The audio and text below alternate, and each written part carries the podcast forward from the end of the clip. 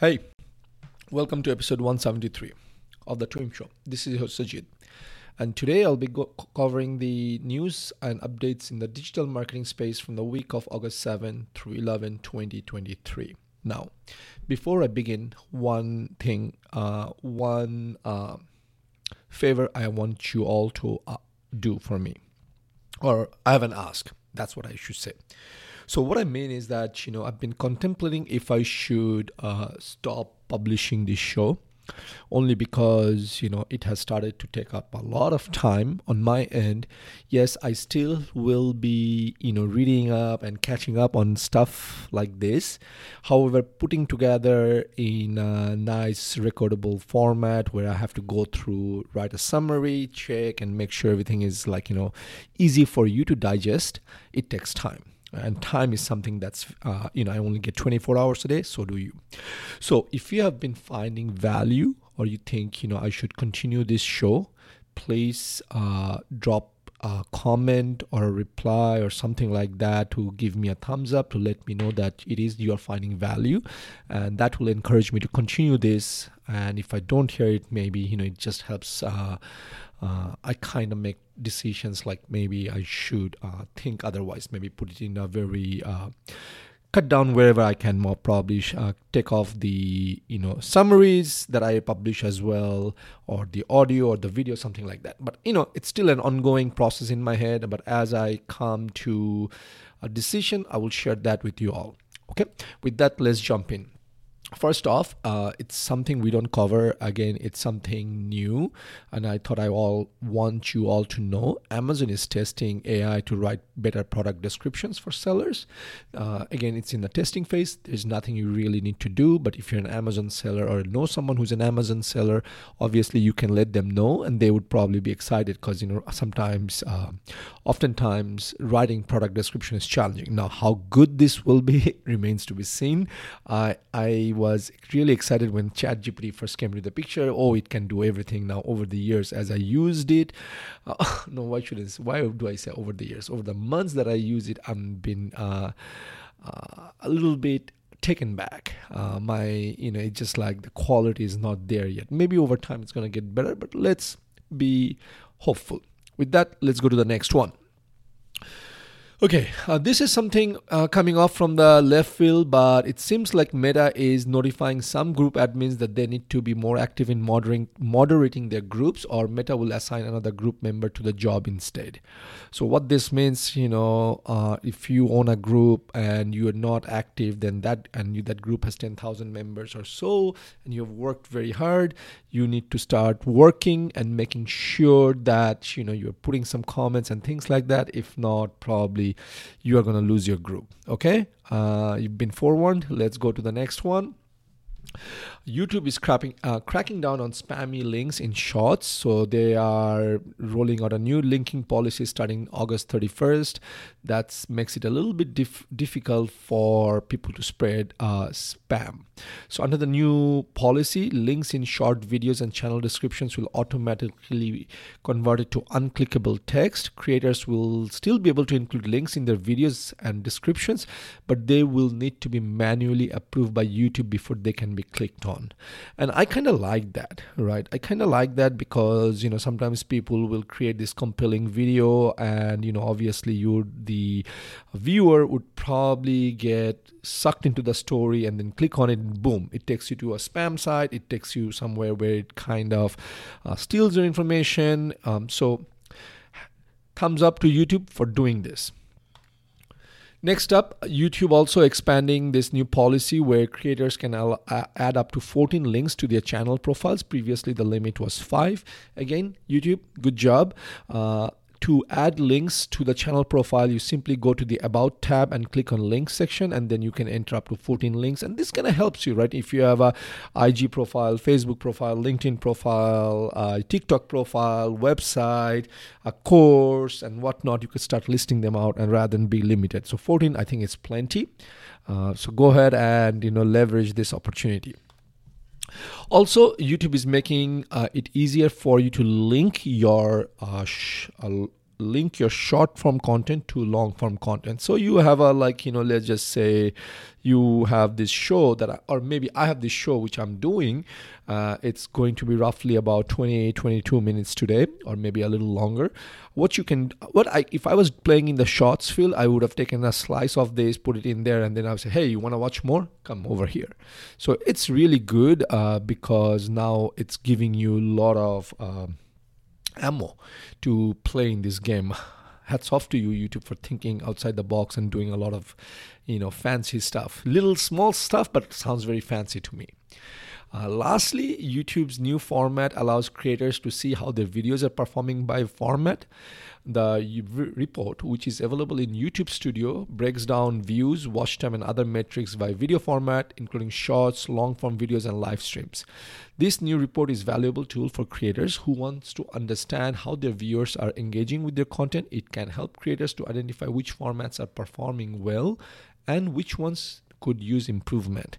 In my case, I will stick to long form just because I don't want to add on more tasks to myself or to my team. And you know what? If you watch it, you watch it. If you don't watch it, hey, um, maybe we need to think otherwise. Okay moving on from YouTube into the world of Google search, and obviously this should have come a little bit later in the show, but since it's already here, I'm going to talk about it. Is Google's John Mueller says there are three ways to keep your AI chatbot content out of Google search, because AI chatbots are increasingly becoming common, right? On websites providing instant customer service, engagement. We have read stories, or I've read stories where you know uh, some founder basically replaced the whole customer service department and using AI so whatever it is i mean obviously there's going to be a lot of chatbot content on your website. To prevent it there are three ways you can prevent it. Using a iframe using a javascript resource file or using a data no snippet attribute right?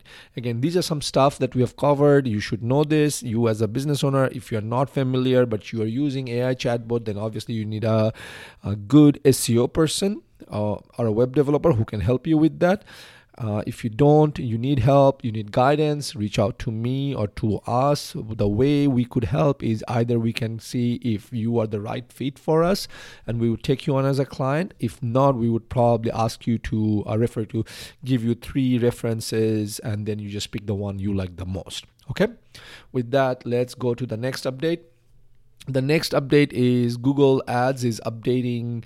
Um, uh, has, has, Google Ads has up, ma- made some feature changes or added some features just in time for the holiday season. It's funny, right? We are August. We're just like not even the second week of August or towards the middle of August, and they're already planning for holiday season, right? When you know you need to start planning now because it's August. You blink, it's going to be October, which basically means you have the Halloween. After that, you have Thanksgiving. You cannot start a campaign for Thanksgiving or December in October. It's already too late. You need to start planning now. You need to start uh, pulling the trigger in September, mid September, and then have everything, all your ducks in a row started. And also, like, some people likes to uh, get ahead of the curve and they like to buy early so you want to tap onto those early purchasers as well. So with that uh, you know it's a lot of stuff but google is actually tapping into local in a local inventory local retailers that's one. And the other thing you know very interesting thing that comes out of this thing is that uh, according to google's data 60% of holiday shoppers use five or more channels while shopping over two days right? Now, what this basically means that we are looking at omni-channel shoppers. Right? So people and you know it's besides holiday shopping it's in general people do not buy through one device right? They sit on their desktop go home on a mobile and then probably come back to work and do it on their work laptop right? So google is expanding ad formats and adding new ad optimizations tools uh, it's giving us insights on early holiday shopping. I mean, you know, there's a plethora of things. Uh, I think I will save you from getting bored on this thing. But the thing you need to know about is there's going to be AI tools in Product Studio, which is going to help you create product images and create 3D visual assets Uh, you can sign up for the beta. The link is in the show notes. There's going to be AI strategy in Performance Max. There is a separate update for Performance Max, which I believe is right after this, or it's going to be coming very soon. So I will talk more about it. But what Google is saying is that people who have, or advertisers who have st- switched from standard shopping campaigns to Performance Cap, Performance Max campaigns have seen up to 25% increase in conversion value on average.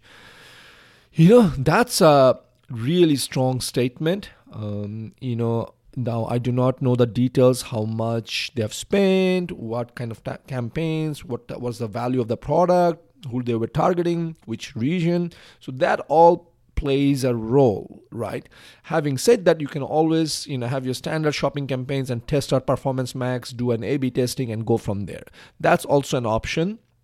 Uh, now, again, my our audience for this show are going to be people who want to stay in the loop which is probably going to be business owners or you know someone who's working in google ads and or seo and knows this and they say oh yeah i know. Now, now that's happening. Let me go check it out. Right? I don't want you to take this information and start rolling up your sleeves and doing this if you're the business owner because you know what? If you're doing this you don't have a business unless obviously google ads is your business. Okay in that case you already know this update. Okay so that this update is all about performance max uh, so it's all about uh, it's a google updated their perf- uh, best practices for performance max. Uh, the link is let me see if i linked it in the show notes. Yes. It's in the show notes man. There's so many updates. Um, it's like they give you up let me let me go through my show notes. One at a time it gives you recommendations on budget settings. Like again if you are doing this you don't really need recommendations for budgets because you kind of know what the budgets are going to be what your conversion rates and things like that are. But you know if for someone who are new you could probably the performance planner might give you some ideas. Uh, and uh, again it's talking about standard shopping campaigns. You can do a b testing and see which one gives you better lifts and then kind of you know keep it as performance max or just kill it it gives you strategies on lowering uh, return on ad spend uh, and targeting high value customers right? Uh, and then it's asking you to combine channels where possible so that you know it kind of google learns across different ad formats. Uh, but you know it may not necessarily be always feasible to do that. So you gotta you know figure it out play it year by year and just don't do it across the board. Okay this is where i'm going to stop about performance max. Again you know the link is there in the show notes. If you really want to know what it all covers go check it out. Okay uh, now google into the SEO front, Google is saying Google downgrades how to and FAQ reach results. So again, FAQ and reach results are something that shows up when you do it on Google search that says, you know, customers have always asked or searchers have always asked those, you know, FAQs or frequently asked questions about this topic and, you know, reach results. So Google is kind of limiting it.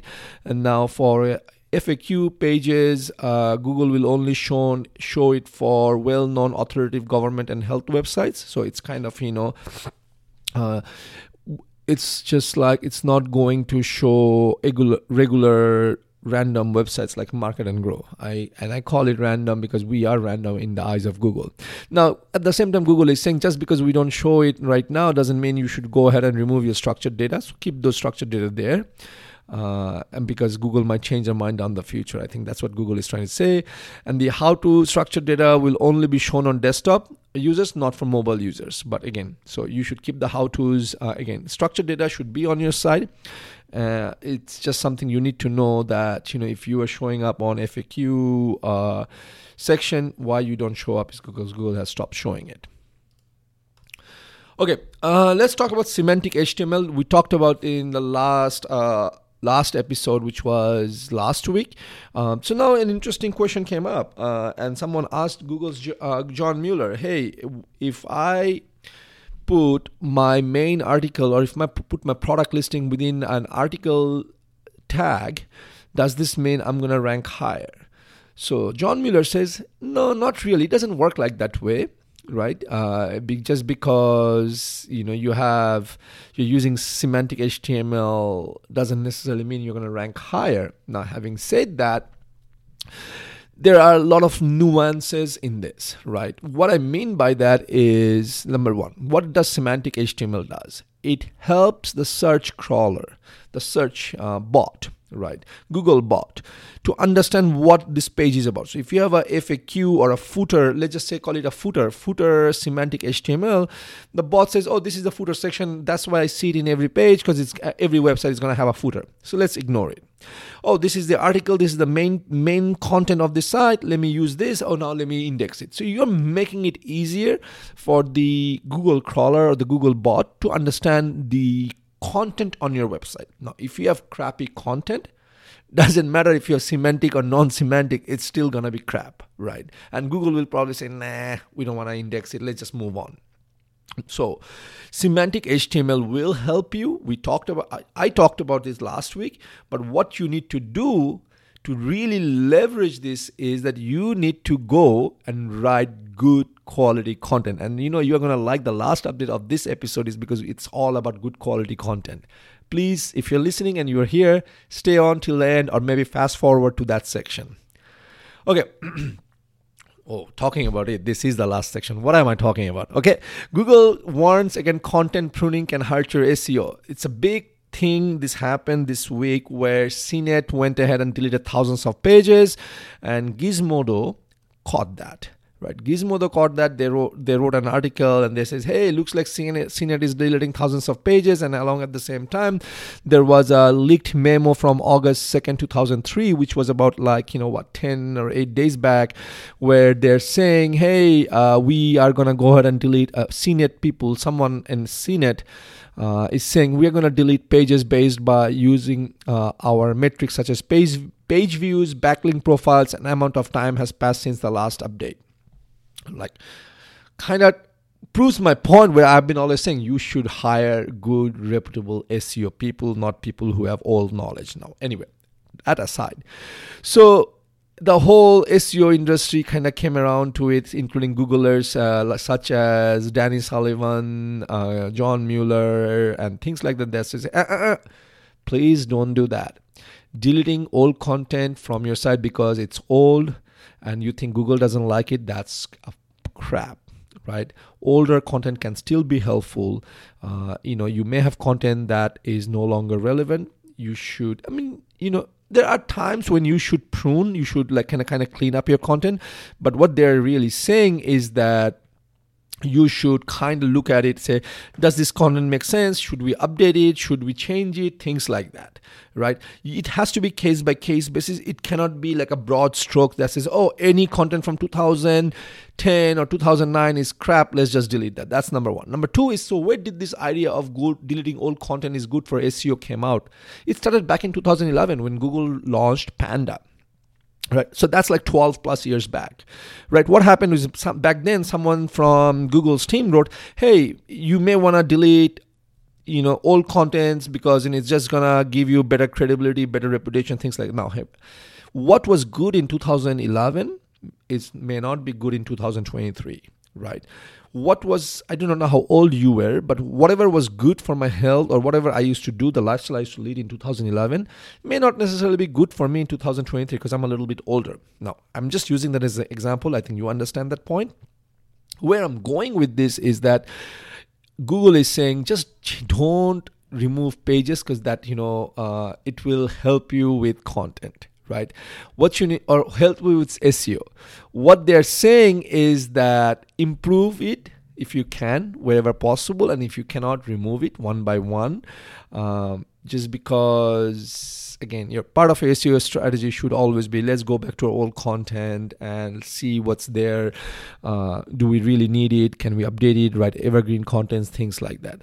This kind of helps to understand like why SEO is a long game. You need to be st- on it and you need to have someone who looks at it right? Now obviously as you have content thousands of contents you need a bigger team or you need to kind of you know um, say this month we're going to look at content from 2011 next month we're going to look at 2012 and then kind of see what we are doing. Does it match with that old content and go from there? So i hope you find this helpful. With that folks that's it for this week in marketing this is your Sajid signing off until next week. Take care. Bye bye.